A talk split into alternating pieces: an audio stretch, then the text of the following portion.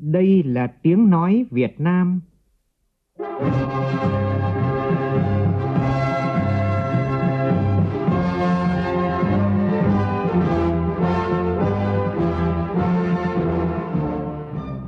là tiếng nói Việt Nam, phát thanh từ Hà Nội, thủ đô nước Cộng hòa xã hội chủ nghĩa Việt Nam.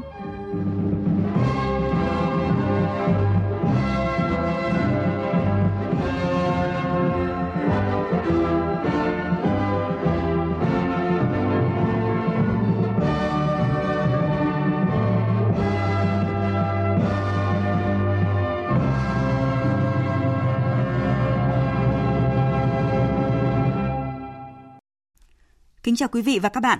Mời quý vị và các bạn nghe chương trình Thời sự chiều của Đài Tiếng Nói Việt Nam. Chương trình có những nội dung chính sau đây.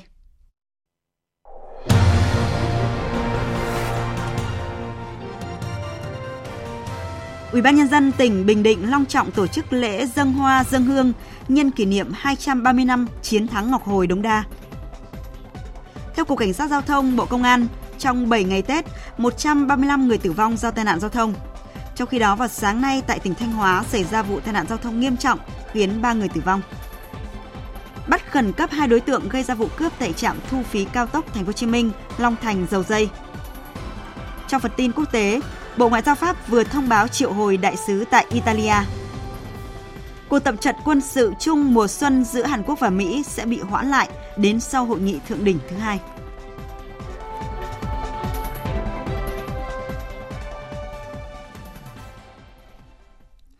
Sau đây là tin chi tiết. Thưa quý vị và các bạn, vào sáng nay, Ủy viên Bộ Chính trị, Phó Thủ tướng Thường trực Chính phủ Trương Hòa Bình dự buổi họp mặt với 200 cựu chiến sĩ cách mạng Việt Nam bị địch bắt tù đầy. Nguyên Chủ tịch nước Trương Tấn Sang, nguyên Phó Chủ tịch nước Trương Mỹ Hoa cùng dự.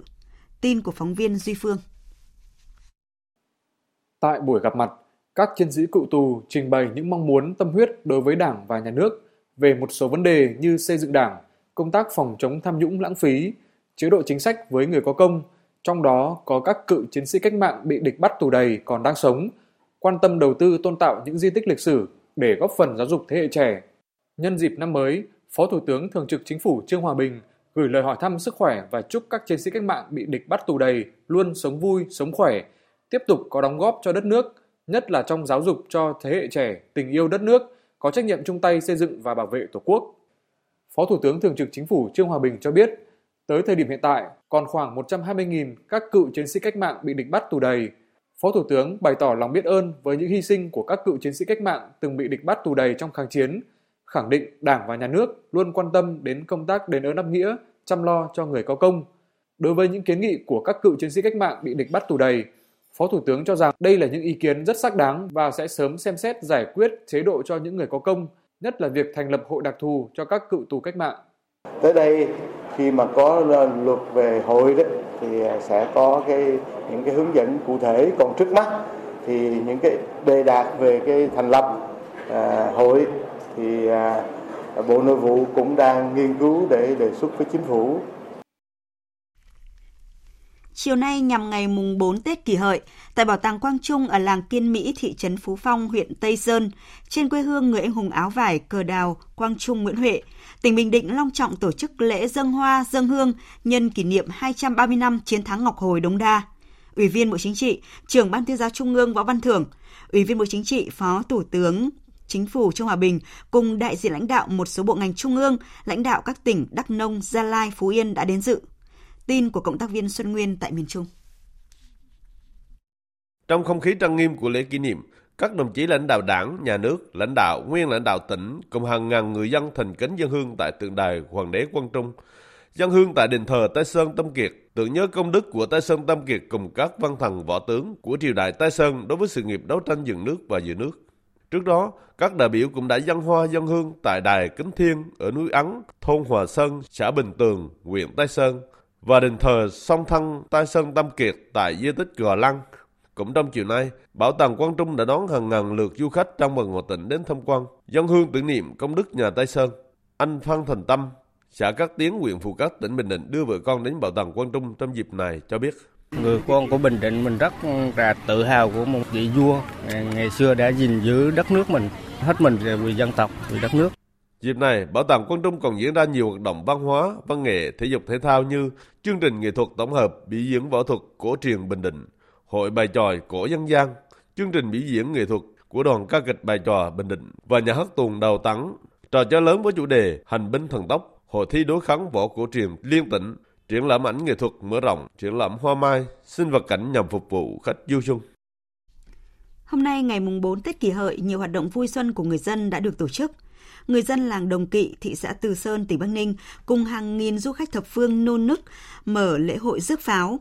Hội rước pháo Đồng Kỵ là một trong 15 di sản văn hóa phi vật thể quốc gia đã được Bộ Văn hóa Thể thao và Du lịch công nhận năm 2016. Tin cho biết.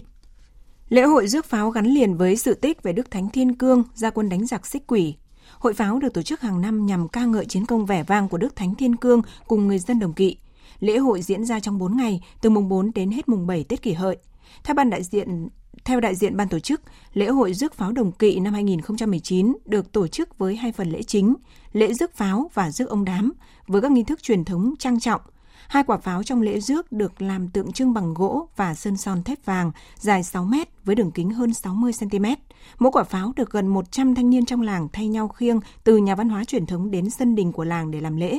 Đặc biệt, thân pháo được chạm trổ hình long lân quy phụng với mong muốn năm mới mưa thuận gió hòa – Cùng với lễ rước pháo, ban tổ chức lễ hội còn chú trọng duy trì nhiều nét đẹp văn hóa truyền thống đặc sắc với các hoạt động sôi nổi như đấu vật dân tộc, trọi gà, hát quan họ, thi đấu cờ tướng, thu hút du khách thập phương tham dự.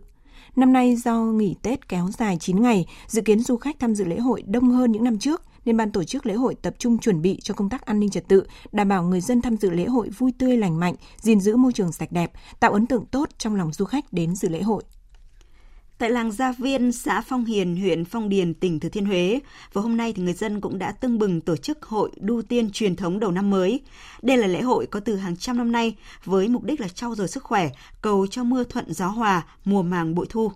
Tin của phóng viên Lê Hiếu.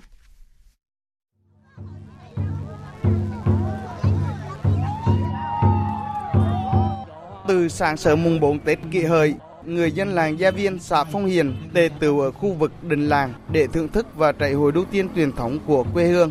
Lễ hội đu tiên là trò chơi phổ biến trong những ngày Tết cổ truyền của dân tộc, thu hút nhiều người đến tham gia tranh tài, cổ vũ. Hội đu tiên làng Gia Viên, xã Phong Hiền, huyện Phong Điền diễn ra trong ngày mùng 4 Tết, chỉ dành cho nam giới, con em trong làng hay những du khách gần xa cũng có thể lên đu cầu may mắn, vừa rèn luyện sức khỏe, đây là một trong những nét văn hóa đặc sắc của vùng quê ven dòng sông Bồ trong những ngày đầu xuân mới được người dân bảo tồn gìn giữ. Cây đu được làm từ cây tre già, cao và được dân làng lựa chọn từ trước Tết. Mở đầu hồi đu, một bố lão uy tín của làng mang áo dài khăn đóng lên đánh đu mở màn phần nghi lễ của hội. Tiếp đến là phần tranh tài quyết liệt và đẹp mắt của các thanh niên ở khắp nơi của tỉnh Thừa Thiên Huế trong tiếng reo hò của dân trong làng và du khách gần xa. Bên cạnh cây đu, ban tổ chức treo giải thưởng trong chiếc khăn hồng ở độ cao sấp xỉ chiều cao giả đu. Người dự cuộc phải đưa cánh đu bay cao, giật cho được chiếc khăn kia mới được coi là thắng cuộc. Ông Trần Ngọc, bố lão của làng Gia Viên, xã Phong Hiền, huyện Phong Điền, tỉnh Thừa Thiên Huế cho biết. Hội đu của làng Gia Viên nó hình thành cách đây cũng là hơn 200 năm nhằm mục đích đầu xuân để là cầu cho mưa thuận giỏi hoa để bà con trung dân làng là làm ăn phát đạt. Được đấy trong thời điểm khó khăn thì coi cứ hai năm tổ chức lần nhưng mà hiện giờ gọi như là hàng năm là tổ chức đều đặn.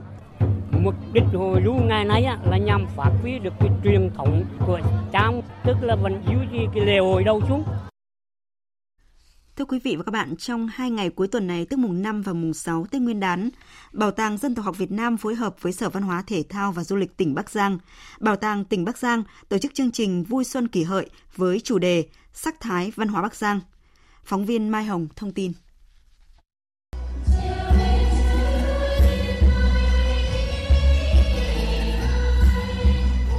Đến với chương trình vui xuân tại Bảo tàng Dân tộc học Việt Nam, công chúng sẽ được thưởng thức các làn điệu dân ca quan họ Thổ Hà, điệu hát xoang hao của người Nùng, hát sọng cô của người Sán Diều, trải nghiệm trò chơi cầu móc sôi động với ý nghĩa cầu cho mưa thuận gió hòa, mùa màng bội thu của người Việt ở Bắc Giang.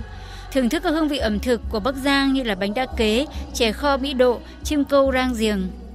Du khách cũng sẽ được trải nghiệm dệt thổ cầm và làm giấy truyền thống của người Cao Lan nhà nhân ưu tú Nguyễn Phú Hiệp, chủ nhiệm câu lạc bộ quan họ làng Thổ Hà, tỉnh Bắc Giang, giới thiệu thêm. Phần cơ bản của quan họ thì chúng tôi vẫn à, làm theo cái bài bản truyền thống nhưng có một điều là đợt này theo cái chương trình của Bảo tàng dân tộc học kết hợp với chúng tôi và nói chúng tôi trao đổi là trong cái nội dung làm thì chúng tôi sẽ làm bằng cái hình thức là sẽ hát cả những cái cơ bản là hát không nhạc đệm và hát có nhạc đệm cho công chúng người ta dễ gần với quan họ. Ờ, một là cũng muốn để cho công chúng so sánh là cái quan họ không nhạc đệm như thế nào, có đặc thù riêng của quan họ. Thế nhưng mà do cái nhu cầu của xã hội bây giờ để cho cái lớp thế hệ trẻ và sau người ta ờ, tiếp cận với con họ người ta dễ hiểu và dễ thích hơn thì có nhạc đệm thì người ta sẽ thấy nó vui mà nó dễ đón nhận hơn. Đến với Bảo tàng Dân tộc học Việt Nam trong hai ngày tới, công chúng còn được tham gia vào nhiều hoạt động mang đậm sắc thái Tết cổ truyền như xin chữ đầu năm mới, giao lưu với các nghệ nhân in tranh đồng hồ và tự tay in ra những bức tranh mình yêu thích. Các bạn nhỏ sẽ được khám phá 12 con giáp bằng cách nặn tò he hay tô vẽ tranh, trải nghiệm nhiều trò chơi của các dân tộc như nhảy chữ thập của người không mú, nhảy rùa của người Giao, đi cà kheo bỏ đũa vào lọ của người Thái và người Sán Chay, ném bao của người Mông. Đặc biệt là vào 18 giờ ngày mai, mùng 5 Tết, Bảo tàng Dân tộc học Việt Nam sẽ tổ chức đốt pháo bông mừng năm mới do các nghệ nhân của tỉnh Hải Dương thực hiện với mong muốn tống cựu nghinh xuân, cầu bình an trong năm mới cho tất cả mọi người.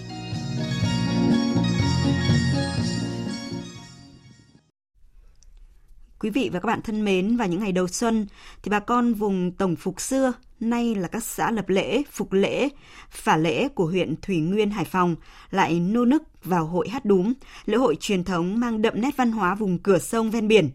Với bà con thì dù nhà có đủ đào, đủ quất mà chưa được nghe câu hát đúng là chưa thấy trọn vẹn trong một cái không khí của mùa xuân. Sau đây mời quý vị và các bạn cùng dự hội hát đúng của bà con vùng Tổng Phục xưa qua bài viết của phóng viên Thanh Nga thường trú tại khu vực Đông Bắc. Thân kết bạn mình ơi về đây mừng đảng mừng xuân. Xin chào toàn thể nhân dân hồi này. Mùng 2 Tết, Tổng Phục bắt đầu mở hội làng với nhiều trò chơi sôi động náo nhiệt như thi kéo co, đánh đu, bơi thuyền – nhưng có lẽ cuốn hút và được chờ đợi nhất là thi hát đúm. Những câu hát chân chất mộc mạc, tự nhiên như hơi thở, nhưng lại có sức hấp dẫn lạ kỳ. Hát đúm gắn với lễ mở mặt trong hội xuân đầu năm. Theo phong tục từ xa xưa, phụ nữ vùng cửa sông ven biển thuộc tổng phục quanh năm bịt khăn che mặt, chỉ hở đôi mắt đen láy sau chiếc khăn màu quạ. Mỗi năm, họ chỉ bỏ khăn che mặt một lần trong hội hát đúm. Vì thế mà những hội hát đúm ngày xuân càng thêm đông vui với sự có mặt và những ánh mắt tò mò của các chàng trai trong vùng. Bà Đinh Thị Hoạt ở thôn Đường Ngang, xã Lập Lễ, huyện Thủy Nguyên cho biết, dù bây giờ phụ nữ ở vùng tổng phục không còn bịt khăn che mặt hàng ngày, nhưng hội hát đúm vẫn thu hút rất đông người dân trong vùng. Chính vì những câu hát này người ta đến với nhau. Nhiều người là nên duyên vợ chồng với nhau là rất là nhiều. Và đến bây giờ chúng tôi cái lứa tuổi chúng tôi kế cận của cụ chúng tôi cũng có khả năng hát hát trên những đồng ruộng. Và những làn điệu này chúng tôi đưa vào như là ru cháu, ru con cũng đưa ra. Đi ra ngoài đường chúng tôi cũng rằng duyên kết bạn mình ơi. Đấy là cái câu đầu tiên chúng tôi gặp nhau và chào nhau. Thì cái câu cuối cùng lại cũng là rằng duyên kết bạn mình ơi. Thì khi chúng tôi mà hát những cái làn điệu này hát rất là say sưa. Cái hay của hát đúm là không cầu kỳ về hình thức, trang phục, không có nhạc đệm, hòa âm phối khí. Những câu hát cất lên như lời thì thầm tâm sự của các chàng trai cô gái. Thế nhưng, ẩn chứa trong đó là cả một kho tri thức, kinh nghiệm của người dân lao động. Ông Đinh Như Hằng, chủ nhiệm câu lạc bộ hát đúm xã Lập Lễ, huyện Thủy Nguyên, người thuộc đến 150 bài hát đúm chia sẻ. Để tham gia dự thi hát đúm đầu xuân thì các thành viên không chỉ rèn luyện giọng hát mà phải tích lũy kinh nghiệm, mở mang tri thức, đối đáp thông minh dí dỏm mới có thể giành chiến thắng. Chúng tôi ngày xưa còn hát ở ngoài là dòng mương nước chảy đường thoi bóng hoặc là những bãi đất trống để chúng tôi tụ tập để hát hội với nhau. Nhưng bây giờ là cải tiến hơn là chúng tôi là được hát ở trên sân khấu. Thi hát thì không phải là cứ lên hát giao lưu. Thi hát là tôi hát bài này để xem bên kia có đối được không. Nếu mà cảm thấy không đối được là thua tại sân khấu luôn. Và cho nên bắt một người nghệ nhân ở trong câu lạc bộ hát đúm đấy thì anh phải biết được rất nhiều bài, rất nhiều lối. Hát đúm này nó có tầm 12 lối từ lối lên lúc hát chào mà đến lúc hát ra về. Vậy cho nên là nó cái này lúc nào cái tầm nhìn hoặc là cái suy nghĩ cũng phải học học để cho nó thông minh lên để đi ứng tác với lại người bên kia.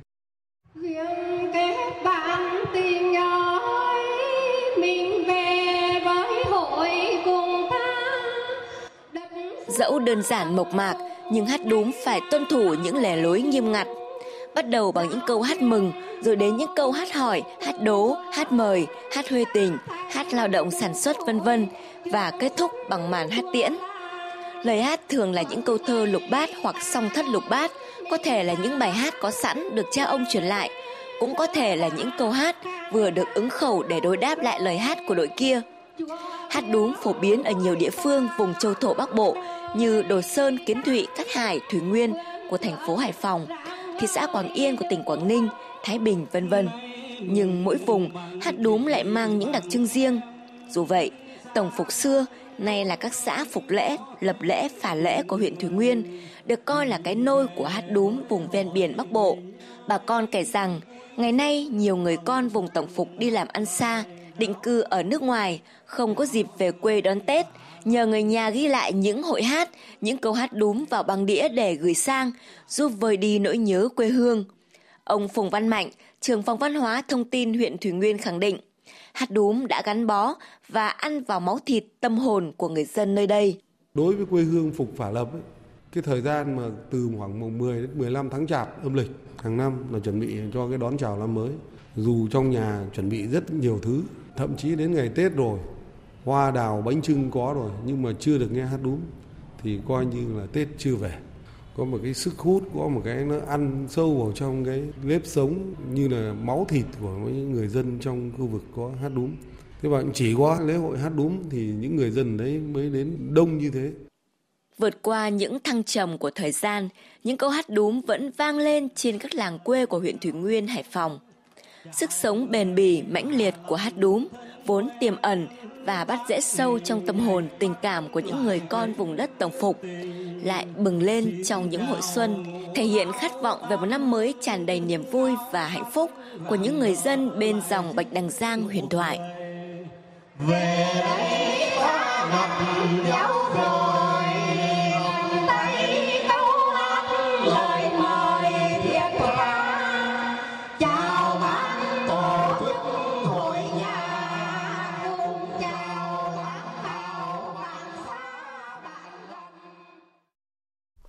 Thưa quý vị và các bạn, không khí xuân thì vẫn còn đang ở khắp mọi nơi, nhưng mà bà con thì à, trong ngày hôm nay của nhiều địa phương đã ra đồng và ừ, ra đồng sản xuất với hy vọng là khởi đầu cho một năm mới à, mưa thuận gió hòa. À, trong cái không khí vui tươi phấn khởi thì à, bà con nông dân ở các tỉnh phía Bắc đã uh, đặc biệt là mong muốn về cơ giới hóa và mạnh mẽ trong canh tác lúa về các chính sách hỗ trợ để nông nghiệp phát triển bền vững. Sau đây là ghi nhanh của phóng viên Nguyên Nhung.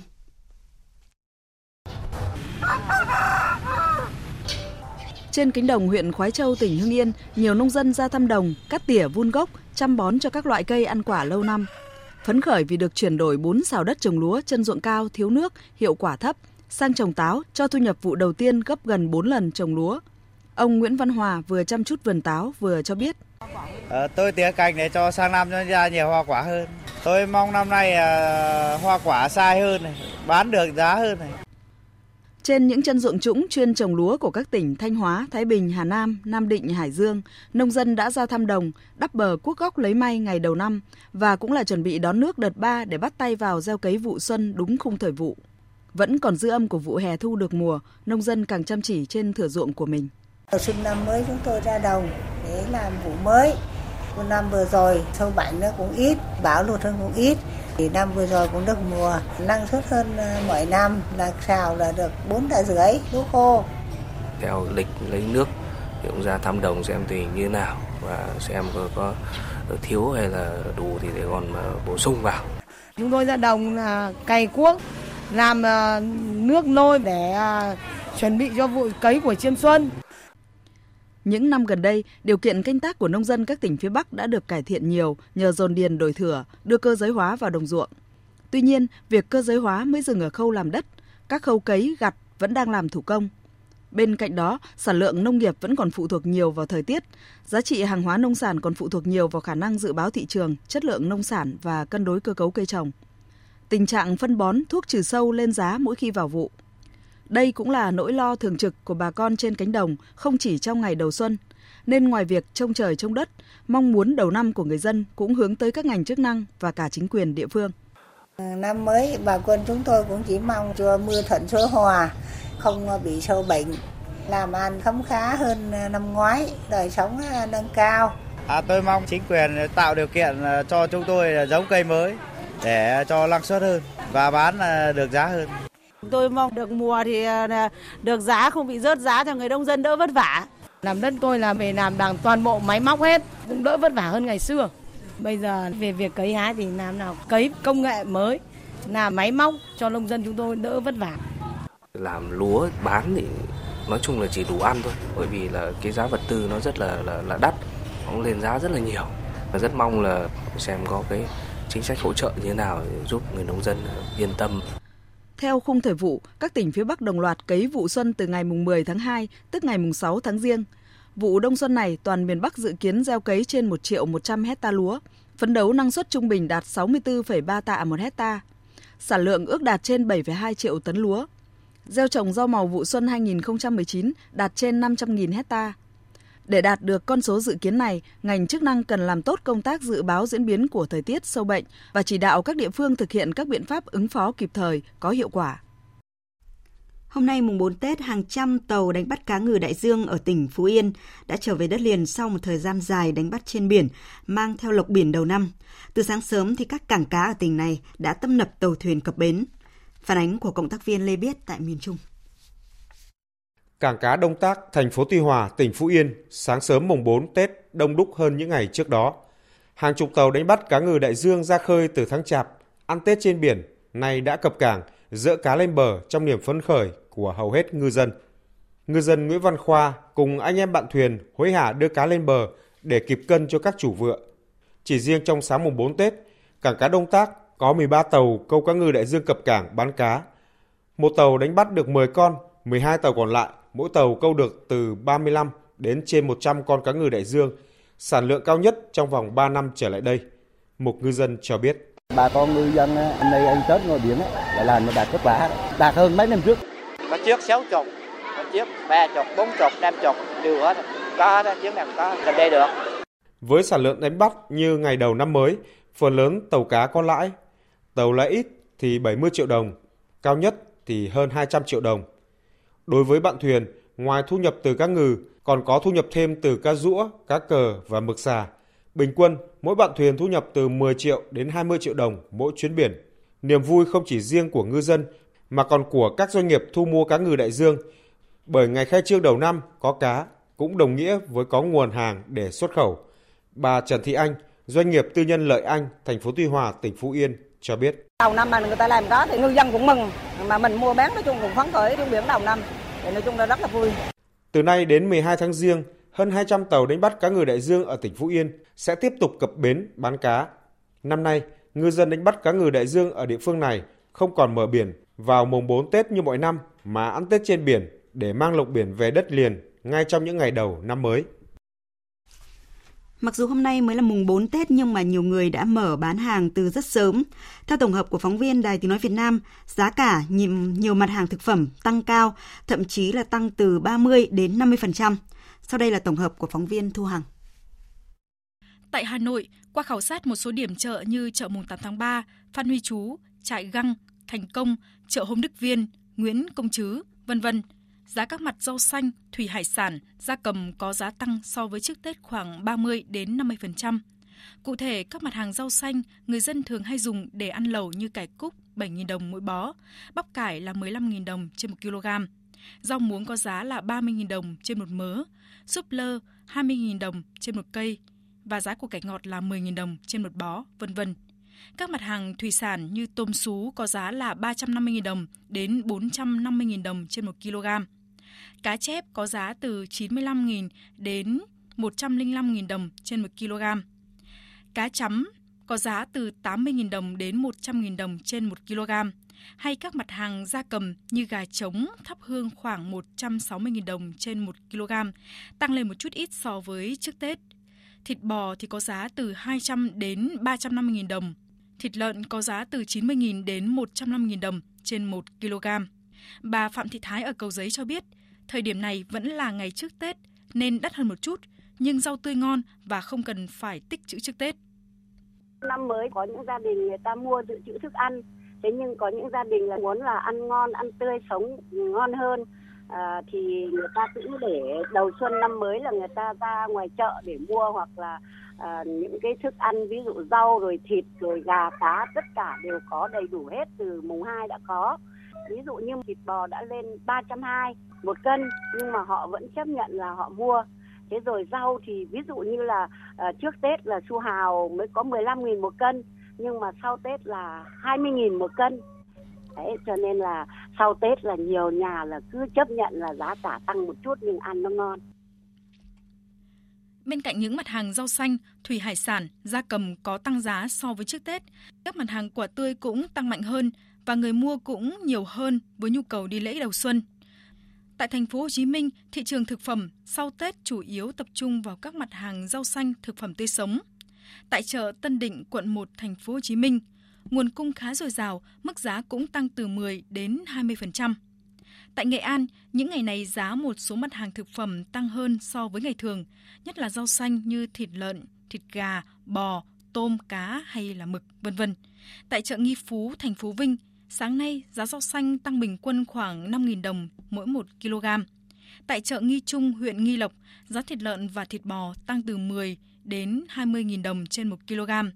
Tại các chợ ở các huyện miền biển như là Quỳnh Lưu, Diễn Châu, thị xã Cửa Lò, các loại thủy sản như tôm, cá, mực, vân vân cũng tăng khoảng 30.000 đồng trên 1 kg. Với mức tăng giá thực phẩm như hiện nay, nhiều người nội trợ cho rằng không quá cao và không tăng đột biến như những năm trước. Vào dịp Tết, mức tăng này là chấp nhận được. Thưa quý vị, trong những ngày qua thì người dân ở các tỉnh miền Bắc và một số địa phương các tỉnh miền Trung phải đón một cái Tết Nguyên đán trong nắng nóng gay gắt chưa từng có. Nhiệt độ có nơi trên 31 độ và nhiều người gọi mùa Tết 2019 là Tết trong mùa hè. Phản ánh của phóng viên Lại Hoa. Từ 7 giờ sáng, thời tiết Hà Nội và các tỉnh miền Bắc có nắng và gay gắt vào buổi trưa, nhiệt độ cao khiến nhiều người đi du xuân cảm thấy oi bức nắng nóng, khó chịu như mùa hè. Trên đường phố và những điểm vui chơi giải trí những ngày này đã tấp nập người. Xung quanh Hồ Hoàn Kiếm Hà Nội được trang trí đèn hoa với đủ màu sắc hình dáng và dòng người đổ về đây mỗi lúc một đông. Đưa hai con đi chơi bờ hồ, chị Phạm Thị Hoàn ở quận Cầu Giấy cho biết. Không khí Tết năm nay ấy, thì được cái là, là ấm, đó mà mọi người đi chơi cũng nó hơi nắng một tí nhưng mà nó được cái nó rất là thoải mái. Khác về cái là năm ngoái thì nó có độ xe xe lạnh nhưng năm nay thì nó lại là nóng. Tất nhiên là lạnh hơn tí mới rét hơn tí thì nó cũng rất là thoải mái cho mọi người đi chơi du xuân ngày Tết trong các ngày vừa qua, nhiệt độ đo được ở các tỉnh phía Bắc trong khoảng từ 28 đến 32 độ. Trong ngày hôm nay, mùng 4 Tết, tại Hà Nội và các tỉnh Bắc Bộ, nhiệt độ khoảng trên 30 độ. Riêng khu vực Tây Bắc có những điểm như Mường La, Sơn La, nhiệt độ lên đến 33 đến 34 độ. Nắng nóng làm cuộc sống người dân đảo lộn trong những ngày này. Những năm trước, vào dịp Tết Nguyên đán, nhiệt độ thường xuống thấp, tiết trời xe lạnh rất dễ chịu. Tuy nhiên, nhiệt độ những ngày vừa qua lên cao như mùa hè khiến thực phẩm Tết nếu không bảo quản lạnh sẽ bị ôi thiêu. Ông Nguyễn Văn Thinh ở thành phố Nam Định, tỉnh Nam Định cho biết, Tết năm 2019 là Tết trong mùa hè gia đình buộc phải bỏ bánh trưng thịt lợn vào tủ lạnh sớm hơn dự định. Trước và sau Tết nắng nóng nhiều, người già người trẻ cái gió đông nhiều, ảnh hưởng đến ờ, vui xuân ờ, không khí ờ, đi lại. Thời tiết nắng mùa đông như mùa hè. Uh, năm nay đi lại nó thoải mái nhưng mà những đồ ăn thức uống của bà con nhiều khi nó cũng rất là không an toàn bởi vì do thời tiết nắng nóng. Bà Nguyễn Thị Huế, dự báo viên Phòng Dự báo Thời tiết, Trung tâm Dự báo Khí tượng Thủy văn Quốc gia giải thích, thời tiết Tết Nguyên đán năm nay khá nắng so với thời điểm này của nhiều năm trước. Nguyên nhân chính gây ra thời tiết nắng vào dịp Tết là do khối không khí lạnh chi phối, thời tiết các tỉnh Bắc Bộ suy yếu và không có đợt không khí lạnh nào tăng cường bổ sung trong những ngày vừa qua. Ngoài ra, một khối không khí nóng ở phía Tây phát triển tác động đến thời tiết các tỉnh miền Bắc, khiến cho tình trạng nắng nóng kéo dài trong những ngày Tết. Theo bà Nguyễn Thị Huế, khối không khí nóng gây ảnh hưởng cho các tỉnh Bắc Bộ trong những ngày qua sẽ bắt đầu hoạt động yếu dần vào ngày mai. Do đó, tại Hà Nội và các tỉnh miền Bắc, từ mai nhiệt độ sẽ giảm từ 1 đến 2 độ. À, vâng, nhiệt cao nhất ngày mai sẽ chỉ phổ biến dao động quanh ngưỡng 30 độ. khoảng từ ngày 11 tháng 2 tức là ngày làm việc đầu tiên của năm mới thì sẽ có một khối không khí lạnh nhỏ từ phía bắc tác động xuống. Chính vì vậy mà nhiệt độ ở các tỉnh thành Bắc Bộ sẽ có quá trình giảm nhiệt đáng kể và trời sẽ chuyển mát trong ngày 11 tháng 2. À, ờ, nhiệt độ cao nhất trong ngày này sẽ phổ biến là dưới 26 độ. Ngoài ra thì mưa cũng có khả năng là sẽ xuất hiện trong ngày làm việc đầu xuân năm mới này. Đón Tết Nguyên đán kỷ hợi trong thời tiết nắng nóng, nhiều người cảm thấy bức bối và khó chịu. Bởi Tết đến xuân về, người Hà Nội cũng như nhiều tỉnh miền Bắc luôn nhớ không khí xe lạnh hay mưa phùn và giá rét. Không khí xe lạnh để mọi người xích lại gần nhau hơn trong kỳ nghỉ lễ dài ngày. Thông tin về tình hình thời tiết sẽ được chúng tôi chuyển tới quý vị và các bạn trong ít phút nữa. Ở chương trình sẽ được tiếp tục với các tin đáng chú ý khác. Tiếp tục thông tin về vụ hỏa hoạn tại Đài Loan. Hiện thì các cơ quan chức năng của Việt Nam đang thực hiện việc bảo hộ công dân, đảm bảo quyền lợi chính đáng cho các lao động của Việt Nam. Về vụ hỏa hoạn xảy ra vào sáng 6 tháng 2 năm 2019 tại một nhà kho của công ty ở quận Quan Âm, thành phố Đào Viên, Đài Loan, Trung Quốc. Theo thông tin từ Văn phòng Kinh tế Văn hóa Việt Nam tại Đài Bắc, Cục Phòng cháy chữa cháy thành phố Đào Viên cho biết, Vụ hỏa hoạn xảy ra tại tầng 2 nhà kho của công ty nói trên vào sáng 6 tháng 2, khi đó có 6 lao động Việt Nam đang làm việc. Ba người xác định đã tử vong, một người bị thương nặng, hiện đang được chăm sóc và điều trị đặc biệt. Hai người còn lại an toàn. Hiện các cơ quan chức năng Đài Loan đang làm rõ vụ việc. Ngay sau khi có thông tin về vụ việc, Văn phòng Kinh tế Văn hóa Việt Nam tại Đài Bắc liên hệ với các cơ quan chức năng Đài Loan để nắm thông tin và đề nghị phía Đài Loan điều tra làm rõ vụ việc, phối hợp xử lý hậu sự cho các trường hợp tử vong, cử cán bộ đến bệnh viện thăm hỏi lao động bị thương, đề nghị Cục Quản lý Lao động ngoài nước, Bộ Lao động Thương binh và Xã hội chỉ đạo các công ty phái cử thông báo cho gia đình người lao động, đồng thời phối hợp hỗ trợ người thân của lao động sang Đài Loan làm thủ tục xác định ADN, nhận dạng tử thi và tiến hành các thủ tục hậu sự cho các lao động tử vong. Bộ Ngoại giao chỉ đạo Văn phòng Kinh tế Văn hóa Việt Nam tại Đài Bắc tiếp tục theo dõi sát vụ việc, phối hợp chặt chẽ với các cơ quan liên quan của Đài Loan và trong nước để giải quyết vụ việc, có biện pháp bảo hộ công dân, đảm bảo quyền lợi chính đáng cho các lao động Việt Nam. Tiếp nhận phản hồi thông tin bảo hộ công dân và pháp nhân Việt Nam ở nước ngoài, quý vị hãy liên lạc qua Tổng đài Bảo hộ Công dân Bộ Ngoại giao theo số 0981 84 84 84. Theo số liệu từ Cục Cảnh sát Giao thông Bộ Công an, hôm nay cả nước xảy ra 37 vụ tai nạn giao thông và làm chết 23 người, bị thương 39 người. Như vậy là trong 7 ngày nghỉ Tết, cả nước xảy ra 214 vụ tai nạn giao thông, cướp đi 135 sinh mạng và làm bị thương 189 người.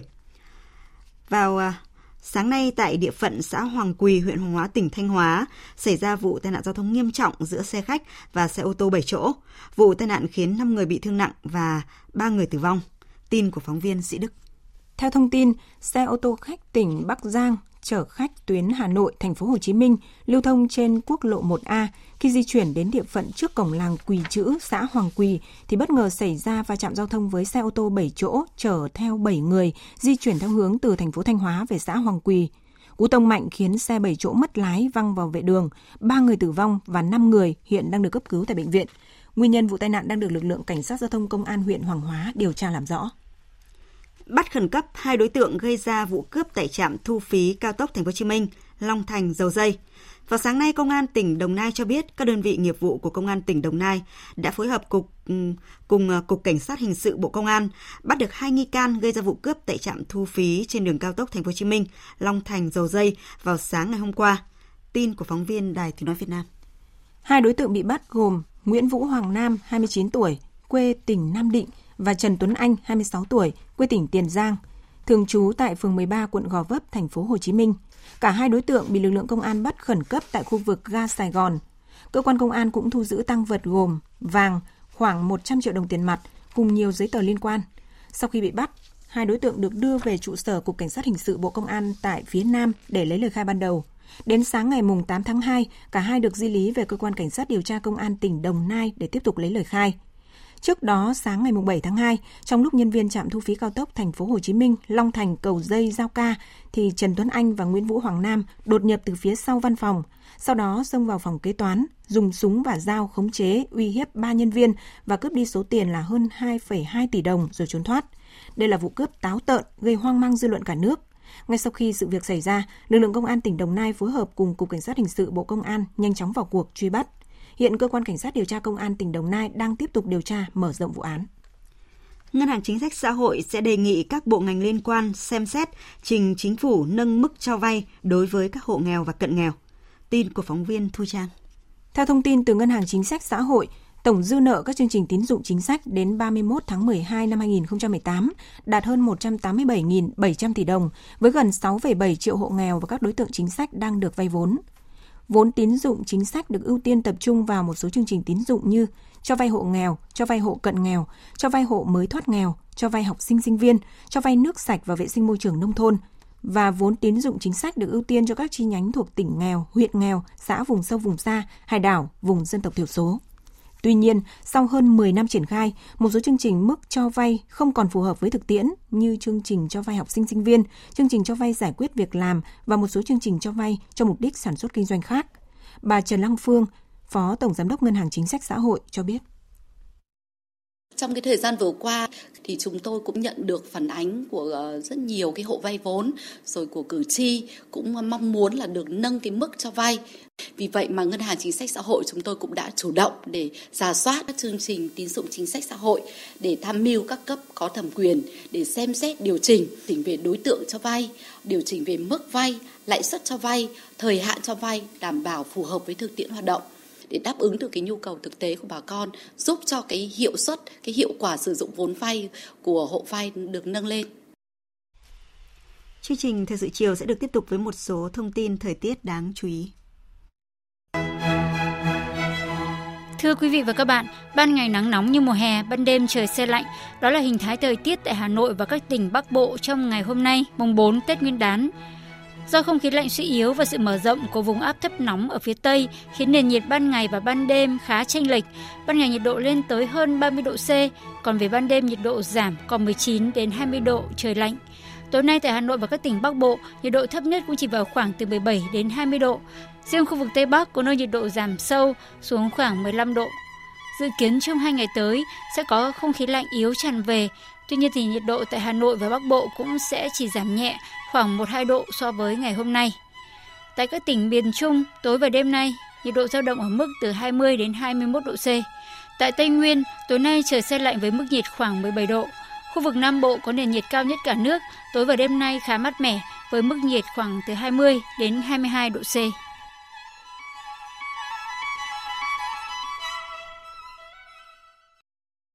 Chuyển sang phần tin quốc tế, Thủ tướng Anh Theresa May đã có chuyến làm việc tại Bỉ nhằm thảo luận với các quan chức Liên minh châu về giải pháp kịp thời cho tiến trình Brexit vốn đang gặp bế tắc. Tuy nhiên, các cuộc gặp không đạt được bất kỳ đột phá nào. Hai bên chỉ nhất trí tiếp tục đối thoại nhằm tránh một kịch bản Brexit không thỏa thuận và với cái kết quả này, chuyến đi châu của bà May dường như đã sôi hỏng bỏng không. Biên tập viên Hồng Nhung tổng hợp thông tin. Trong một tuyên bố chung đưa ra sau cuộc gặp Thủ tướng May, Chủ tịch Ủy ban châu Âu Jean-Claude Juncker đã tái khẳng định lập trường của Liên minh châu Âu về việc không đàm phán lại thỏa thuận ly hôn mà hai bên đạt được hồi tháng 11 năm ngoái, đồng thời bác bỏ kế hoạch thay đổi một số điều khoản về đường biên giới giữa vùng Bắc Ireland và Cộng hòa Ireland mà bà May đề cập đến trong cuộc hội đàm. Tuy nhiên, ông Juncker cũng để ngỏ khả năng điều chỉnh cách diễn đạt trong tuyên bố song phương về quan hệ tương lai giữa Anh và Liên minh châu Âu. Với hy vọng phá vỡ bế tắc hiện nay, Lập trường của Liên minh châu Âu đã được người phát ngôn Ủy ban châu Âu Margaritis Shinat đưa ra tại cuộc họp báo hôm qua. Các cuộc thảo luận diễn ra nhanh chóng mang tính xây dựng. Mặc dù có nhiều thách thức, song hai bên nhất trí tiếp tục đàm phán để giành được sự ủng hộ rộng khắp của Quốc hội Anh và tôn trọng định hướng đã được Ủy ban châu Âu đề ra. Về phía Anh, Thủ tướng May cũng thừa nhận việc phá vỡ bế tắc là không dễ dàng, song bà và lãnh đạo Liên minh châu Âu đã nhất trí khởi động các cuộc đối thoại từ bây giờ nhằm tìm ra giải pháp cho tất cả. Bà cũng cam kết sẽ đạt được một thỏa thuận với Liên minh châu Âu để đảm bảo Anh sẽ rời khỏi Liên minh theo đúng kế hoạch vào ngày 29 tháng 3 tới. Tôi đã đưa ra quan điểm của Quốc hội Anh đó là chúng tôi cần những thay đổi mang tính ràng buộc về mặt pháp lý đối với thỏa thuận Brexit để giải quyết những quan ngại của Quốc hội về điều khoản rào chắn. Điều mà chúng tôi muốn nhìn thấy và nghe thấy từ các nhà lãnh đạo châu Âu, đó là mong muốn hai bên phối hợp với nhau để đưa tiến trình Brexit hoàn tất với một thỏa thuận. Việc của tôi là phải chuyển ra Brexit đúng hạn và tôi sẽ nỗ lực hết sức trong những ngày tới. Truyền thông Hàn Quốc vừa thông báo về cuộc tập trận quân sự chung mùa xuân giữa Hàn Quốc và Mỹ sẽ bị hoãn lại đến sau hội nghị thượng đỉnh thứ hai giữa Tổng thống Mỹ Donald Trump và nhà lãnh đạo Triều Tiên Kim Jong-un. Tin chi tiết cho biết. Hãng tin Yonhap trích nguồn tin chính phủ cho biết, kế hoạch cho các cuộc tập trận quân sự chung Mỹ-Hàn trong nửa đầu năm nay sẽ được thông báo sau hội nghị. Việc trì hoãn thông báo nhằm tránh tác động tiêu cực đến các cuộc đối thoại cấp chuyên viên đang diễn ra giữa Mỹ và Triều Tiên để chuẩn bị cho hội nghị thượng đỉnh Mỹ-Triều. Lãnh đạo Mỹ và Triều Tiên đã nhất trí tổ chức cuộc gặp thượng đỉnh vào ngày 27 và 28 tháng 2 tới tại Việt Nam. Lực lượng Mỹ và Hàn Quốc thường tổ chức các cuộc tập trận mùa xuân hàng năm từ tháng 3 đến tháng 4. Triều Tiên luôn lên tiếng chỉ trích các cuộc tập trận này, cho rằng đây là các cuộc diễn tập xâm lược. Theo hãng tin Yonhap, phụ thuộc vào kết quả hội nghị thượng đỉnh sắp tới, các cuộc tập trận mùa xuân Mỹ-Hàn có thể bị trì hoãn. Sau hàng loạt các căng thẳng ngoại giao, Bộ Ngoại giao Pháp vừa thông báo là triệu hồi đại sứ tại Italia. Phóng viên Huỳnh Điệp, thường trú tại Pháp, đưa tin. Bộ Ngoại giao Pháp cho biết đã triệu hồi đại sứ nước này tại Italia là ông Christian Masse về nước để tham vấn. Ông Christian Masse đã có mặt tại Paris ngay buổi chiều ngày 7 tháng 2. Quyết định của Pháp được đưa ra sau hàng loạt các căng thẳng ngoại giao giữa hai nước, đặc biệt là các phát ngôn của các thành viên chính phủ Italia nhằm vào Tổng thống Macron và chính phủ Pháp trong thời gian qua. Mới đây nhất, ông Luigi Di Maio, người đứng đầu phong trào năm sao thuộc liên minh cầm quyền tại Italia, đã có cuộc gặp ngay trên lãnh thổ Pháp với các đại diện của phong trào áo vàng, phong trào đang làm nước Pháp rối loạn suốt nhiều tháng qua. Ngay sau cuộc gặp này, ông Luigi Di Maio đã đăng tải một dòng trạng thái trên mạng xã hội với nội dung làn gió thay đổi đã vượt qua dãy núi Alper. Nước Pháp coi đây là hành động khiêu khích, không thể chấp nhận được. Bà Nathalie Loiseau, Bộ trưởng phụ trách các vấn đề châu Âu của Bộ Ngoại giao Pháp cho rằng một thành viên chính phủ Italia đã có một hành vi ứng xử mà chúng tôi thấy là bất thường, không hữu nghị. Hành vi này xảy ra sau hàng loạt các tuyên bố chính thức của phía Italia. Chúng tôi không thể hiểu được các tuyên bố này sẽ giúp ích gì cho mối quan hệ giữa Pháp và Italia. Trong thông cáo về vấn đề này, Bộ Ngoại giao Pháp nhấn mạnh Pháp luôn coi trọng quan hệ hữu nghị, hợp tác trong tất cả các lĩnh vực giữa hai nước. Tuy nhiên, từ nhiều tháng qua, Phía Italia đã có nhiều chỉ trích, cáo buộc vô căn cứ, tuyên bố thái quá nhằm vào nước Pháp. Đây là những điều chưa có tiền lệ kể từ khi chiến tranh kết thúc. Những lần can dự của Italia vào công việc của Pháp vừa qua là một sự khiêu khích không thể chấp nhận được, thể hiện sự thiếu tôn trọng dành cho chính phủ Pháp, làm tình hình trở nên căng thẳng và đặt ra dấu hỏi về ý định của chính phủ Italia trong quan hệ với Pháp.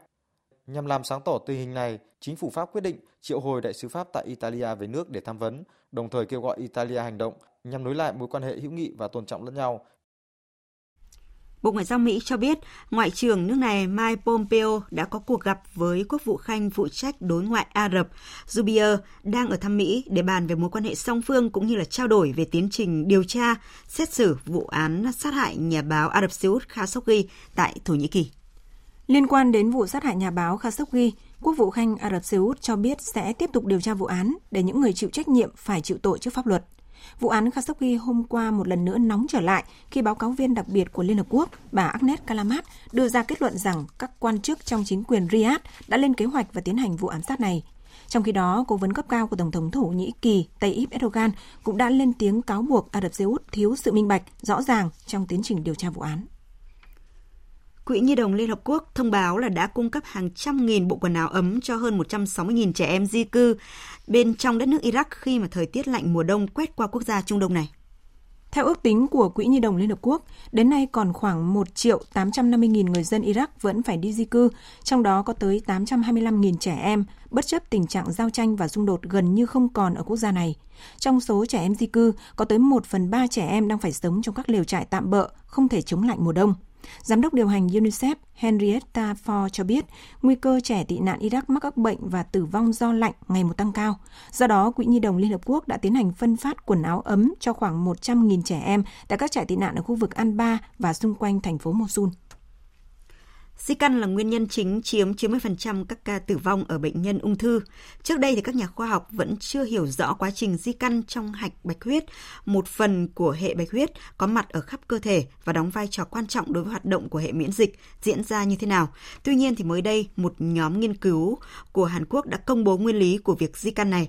Qua đó thì mở ra kỳ vọng về những phương pháp mới trong việc điều trị và phòng ngừa di căn cho các bệnh nhân ung thư. Nhóm nghiên cứu về mạch máu thuộc Viện Nghiên cứu Cơ bản Hàn Quốc đã lần đầu tiên làm sáng tỏ rằng tế bào ung thư sử dụng axit béo làm nhiên liệu chính để di căn sang hạch bạch huyết, phản bác lại ý kiến trước đó rằng phần lớn tế bào ung thư lan rộng nhờ năng lượng từ glucose. Theo nhóm nghiên cứu, đã tiến hành tiêm thuốc ức chế chuyển hóa axit béo vào chuột mắc ung thư. Kết quả là di căn hạch bạch huyết giảm mạnh. Nhóm nghiên cứu cũng chứng minh được sự ức chế quá trình oxy hóa axit béo để có thể ngăn chặn được di căn trong hạch bạch huyết.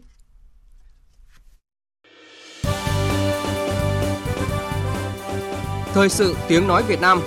Thông tin nhanh. Bình luận sâu. Tương tác đa chiều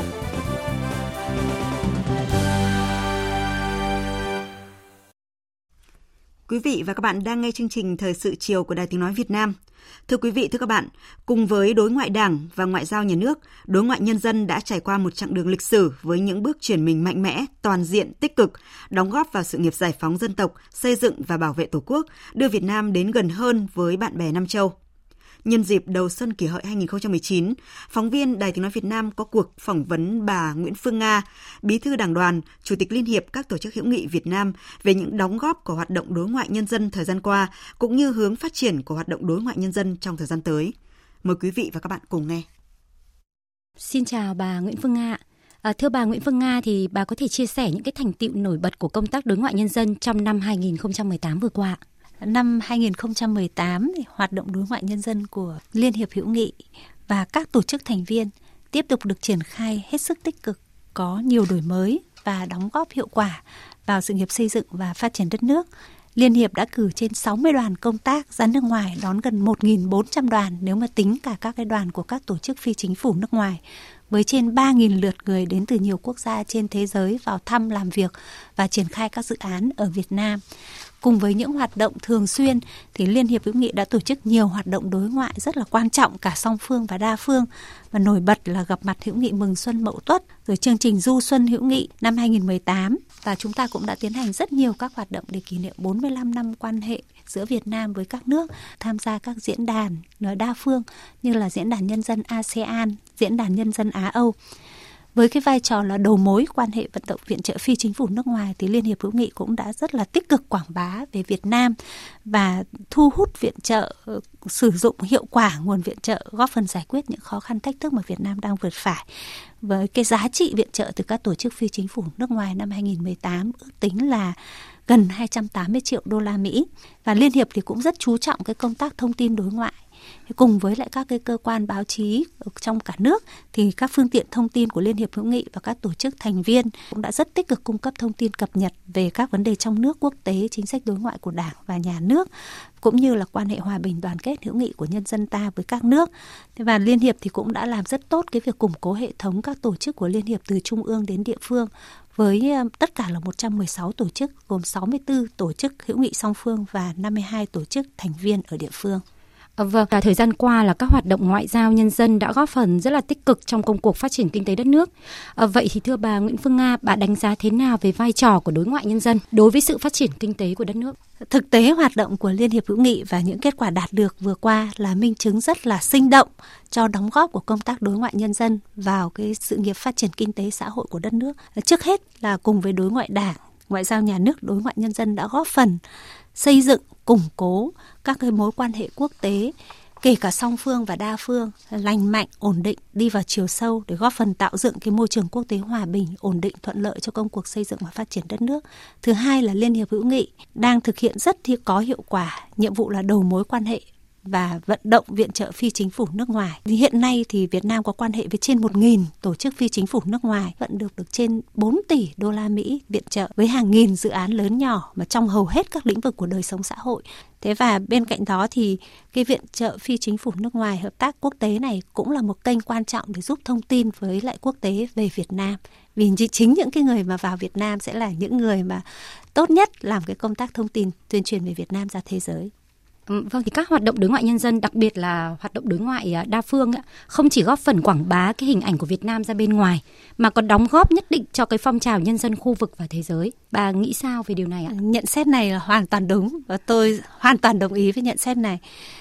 Là một lực lượng nòng cốt của đối ngoại nhân dân với phương châm là chủ động, linh hoạt, sáng tạo hiệu quả thì Liên hiệp hữu nghị và các tổ chức thành viên đã luôn chủ động tích cực tham gia các diễn đàn nhân dân đa phương, đặc biệt là diễn đàn nhân dân ASEAN, diễn đàn nhân dân Á Âu, giới thiệu về đất nước con người thành tựu của Việt Nam, Ờ, đấu tranh có hiệu quả với những cái luận điệu xuyên tạc và bôi nhọ Việt Nam trong các lĩnh vực như là dân chủ, nhân quyền và thúc đẩy các vấn đề thuộc lợi ích quốc gia của ta như hòa bình ổn định ở Biển Đông, ờ, nguồn nước sông Mê Công hay là vấn đề hỗ trợ nạn nhân chất độc màu da cam.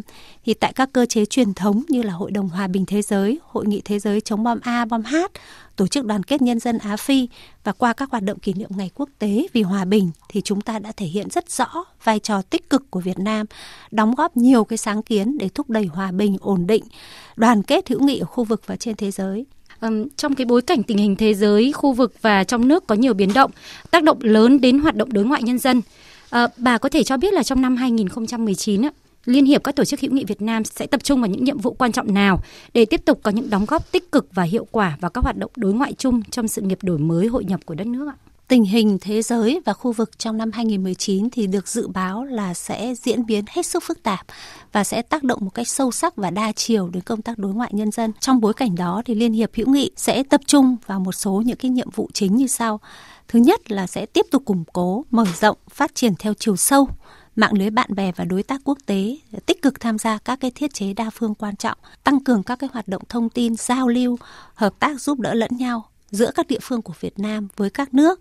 Thế và tổ chức các cái diễn đàn gặp gỡ liên hoan ở cả cấp trung ương, cấp địa phương với cái nội dung thực chất hơn nữa, nhằm làm sâu sắc hơn các mối quan hệ. Thế thứ hai nữa là chúng ta sẽ tiếp tục nâng cao hiệu quả của công tác phi chính phủ nước ngoài, để thực hiện tốt cái chức năng là cơ quan thường trực của ủy ban phi chính phủ nước ngoài. Thế chúng ta cũng sẽ tiếp tục chủ động thông tin, trao đổi với các nhà tài trợ về nhu cầu và ưu tiên trong hợp tác phi chính phủ. Thế thứ ba là chúng ta cũng sẽ nâng cao chất lượng công tác nghiên cứu, tham mưu thông tin đối ngoại thì chúng ta sẽ chú trọng về cải tiến các cái hình thức, nâng cao chất lượng, tăng cường sản phẩm thông tin tuyên truyền đối ngoại, tuyên truyền không chỉ đến bạn bè nước ngoài mà cả bạn bè trong nước về cái tầm quan trọng của công tác đối ngoại nhân dân và cái nhiệm vụ thứ tư mà chúng tôi sẽ rất tập trung là củng cố và phát triển tổ chức liên hiệp hữu nghị vững mạnh, đáp ứng đúng yêu cầu của một cơ quan thường trực và hỗ trợ hiệu quả nhất cho các hội thành viên. À, các à, khán giả của đài tiếng nói Việt Nam thực sự là những người đại sứ của Việt Nam ở trên thế giới thế và cũng là những người bạn đồng hành là những uh, cộng tác viên rất là gần gũi và rất là thân thiết rất là quan trọng đối với mọi hoạt động đối ngoại nhân dân. Thông qua đài tiếng nói Việt Nam chúng tôi cũng xin được uh, gửi lời cảm ơn tới tất cả khán giả của đài uh, tiếng nói Việt Nam và tới uh, nhân dân cả nước về cái sự ủng hộ đối với lại các hoạt động đối ngoại nhân dân. Thế và chúng tôi cũng uh, mong rằng là chúng tôi sẽ tiếp tục nhận được cái sự ủng hộ và hỗ trợ của khán giả đài tiếng nói Việt Nam cho các cái chương trình cho các hoạt động của Liên hiệp hữu nghị trong thời gian tới và nhân dịp năm mới thì chúng tôi cũng xin kính chúc khán giả của Đài Tiếng Nói Việt Nam mạnh khỏe, hạnh phúc và nhiều thành công trong công việc. À, xin trân trọng cảm ơn bà Nguyễn Phương Nga, Bí thư Đảng đoàn, Chủ tịch Liên hiệp các tổ chức hữu nghị Việt Nam về cuộc trao đổi này. Quý vị và các bạn vừa nghe phóng viên Đài Tiếng Nói Việt Nam phỏng vấn bà Nguyễn Phương Nga, Bí thư Đảng đoàn, Chủ tịch Liên hiệp các tổ chức hữu nghị Việt Nam về những đóng góp của hoạt động đối ngoại nhân dân thời gian qua cũng như hướng phát triển của hoạt động đối ngoại nhân dân trong thời gian tới. Chương trình Thời sự chiều sẽ được tiếp tục với thông tin thể thao và thời tiết.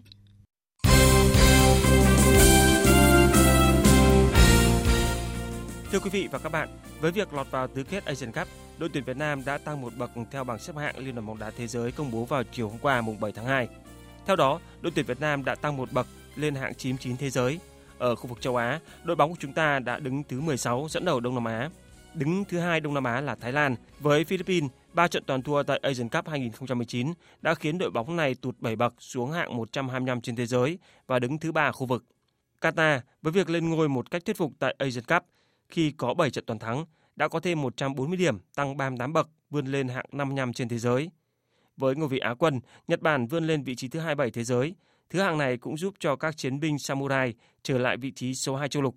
Trong khi đó, dù dùng bước tại bán kết, đội tuyển Iran vẫn tăng 7 bậc lên hạng 22 và chiếm giữ vị trí số 1 châu Á. Trong top 20 thế giới, không có bất kỳ sự thay đổi nào về điểm số lẫn thứ hạng khi đội tuyển Bỉ vẫn dẫn đầu, xếp sau lần lượt là các đội Pháp, Brazil, Croatia và đội tuyển Anh. Tiền vệ 21 tuổi Quang Hải của đội tuyển Việt Nam tiếp tục được ghi danh trên bảng vàng của bóng đá châu lục khi giành chiến thắng trong cuộc bình chọn bàn thắng đẹp nhất Asian Cup với 130 ứng viên xuyên suốt từ các trận đấu vòng bảng đến trận chung kết. Sau hơn 4 ngày bầu chọn, bàn thắng của Quang Hải vào lưới đội tuyển Yemen đã giành vị trí số 1. Bàn thắng là pha sút phạt hàng rào siêu phẩm được ghi vào phút thứ 39 trong trận quyết đấu giữa đội tuyển Việt Nam và Yemen. Từ bàn thắng này đã giúp đội tuyển Việt Nam lên tinh thần và giành chiến thắng chung cuộc 2-0. Trong hai giải thưởng do cổ động viên bình chọn ở Asian Cup 2019, Quang Hải cũng chiến thắng với hai giải, cầu thủ hay nhất vòng bảng và bàn thắng đẹp nhất vòng bảng. Hôm qua, thủ thành số 1 Việt Nam Đặng Văn Lâm đã có buổi ra mắt chính thức với câu lạc bộ Mutong United theo bản hợp đồng kéo dài 3 năm. Buổi lễ diễn ra tại sân vận động của câu lạc bộ Mutong United ở thủ đô Bangkok, Thái Lan với sự tham dự của đông đảo báo chí địa phương. Câu lạc bộ Mutong United đặt rất nhiều kỳ vọng vào Đặng Văn Lâm và đưa ra thông điệp thủ môn sinh năm 1993 chắc chắn có suất thi đấu chính thức và mang chiếc áo số 1. Trong ngày ra mắt đội bóng mới, Văn Lâm cho biết anh rất vui khi chơi cho đội bóng lớn của Thái Lan và châu Á. Mutong United là câu lạc bộ có lịch sử hào hùng, cầu thủ chất lượng, toàn đội sẽ cùng nhau nỗ lực để mang chiếc vô địch về đây. Để chuẩn bị tham dự giải U22 Đông Nam Á 2019 từ 17 tháng 2 đến 27 tháng 2 tại Campuchia, U22 Việt Nam sẽ có trận giao hữu với câu lạc bộ Sài Gòn tại thành phố Hồ Chí Minh. Kết thúc giai đoạn tập luyện tại Hà Nội, U22 Việt Nam sẽ hội quân vào ngày hôm nay mùng 4 Tết Kỷ Hợi. Địa điểm tập trung lần này là thành phố Hồ Chí Minh. Mục đích của việc di chuyển này là giúp các cầu thủ làm quen với thời tiết nắng nóng. Bên cạnh đó, U22 Việt Nam có kế hoạch thi đấu giao hữu thêm một trận nữa trước khi di chuyển sang nước bạn. Đối thủ của họ dự kiến là câu lạc bộ Sài Gòn. Theo thông tin từ Liên đoàn bóng đá Việt Nam, thời gian và địa điểm của trận đấu này vẫn chưa được xác định do thời gian hội quân của câu lạc bộ Sài Gòn và kế hoạch trở lại sau Tết của đội khác với U22 Việt Nam. Khi lực lượng hai bên đều trở lại trạng thái thi đấu sau đợt nghỉ Tết, hai đội sẽ ấn định thời gian để thi đấu.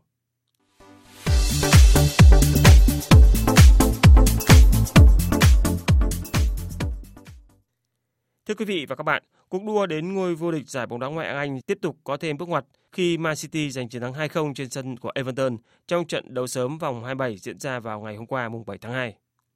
Trung vệ Laporte đã ghi bàn mở tỷ số ở những phút cuối cùng của hiệp 1 và cầu thủ vào tay người Gabriel Jesus ấn định chiến thắng 2-0 cho Man Xanh trong những phút bù giờ. Với chiến thắng này, Man City vươn lên có cùng 62 điểm như Liverpool nhưng hơn đối thủ về hiệu số bàn thắng thua. Trong khi đó, câu lạc bộ Tottenham đang đứng ở vị trí thứ ba với 57 điểm và cuộc đua ngôi vô địch giải bóng đá ngoại hạng Anh đã trở thành một cuộc đua tam mã. Chiến thắng quan trọng này đã giúp Man City có bước tiến lớn trên con đường bảo vệ ngôi vương. Trận bán kết lượt đi cúp nhà vua Tây Ban Nha trên sân Nou Camp giữa câu lạc bộ Barcelona và Real Madrid đã khép lại với tỷ số hòa 1-1. Dù được chơi trên sân nhà, nhưng Barca nhập cuộc đầy khó khăn, còn đội khách Real lại là những người tự tin khi liên tiếp tổ chức những pha lên bóng hãm thành. Khi trận đấu mới trôi qua được 6 phút, Kiên Kiên Trắng đã có được bàn thắng mở tỷ số do công của Van Quest. Bước sang hiệp 2, Barca tăng cường tấn công và nhanh chóng đưa tỷ số trận đấu trở lại thế cân bằng. Phút thứ 57, thủ môn Navas băng ra cản phá pha xuống bóng của Jordi Alba sau đó, tiền đạo chạy cánh người Brazil Marcom, sút bồi vào khung thành đã bỏ trống sau cú sút của Suarez gỡ hòa 1-1 cho Barcelona.